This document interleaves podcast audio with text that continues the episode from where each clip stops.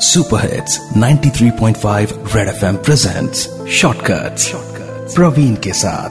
ये है बड़े वाले, छोटे किस्से। छोटे किस्से रॉकी को इस नए अपार्टमेंट में शिफ्ट हुए। तकरीबन छह महीने हुए थे। और छह महीनों में ही पूरे अपार्टमेंट के लोग उसके दीवाने से हो चुके थे। हमेशा हँसते, खिलखिलाते हुए सबसे मिलना।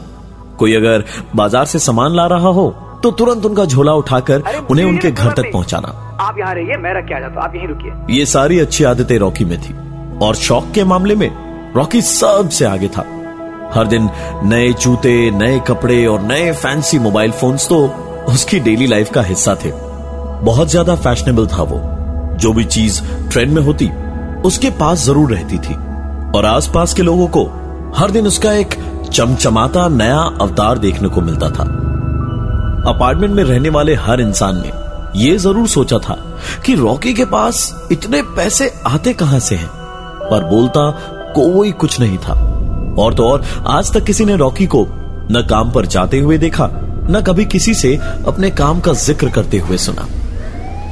उस दिन सुबह बहुत सारी पुलिस की गाड़ियाँ अपार्टमेंट के नीचे खड़ी थी और रॉकी के हाथ में हथकड़ियाँ थी। देखने वाले और सुनने वालों को यकीन ही नहीं हुआ कि रॉकी के घर से 18 डेड बॉडीज मिली। वो भी उन लोगों की जो कैश ऑन डिलीवरी का कुरियर लेकर आते थे।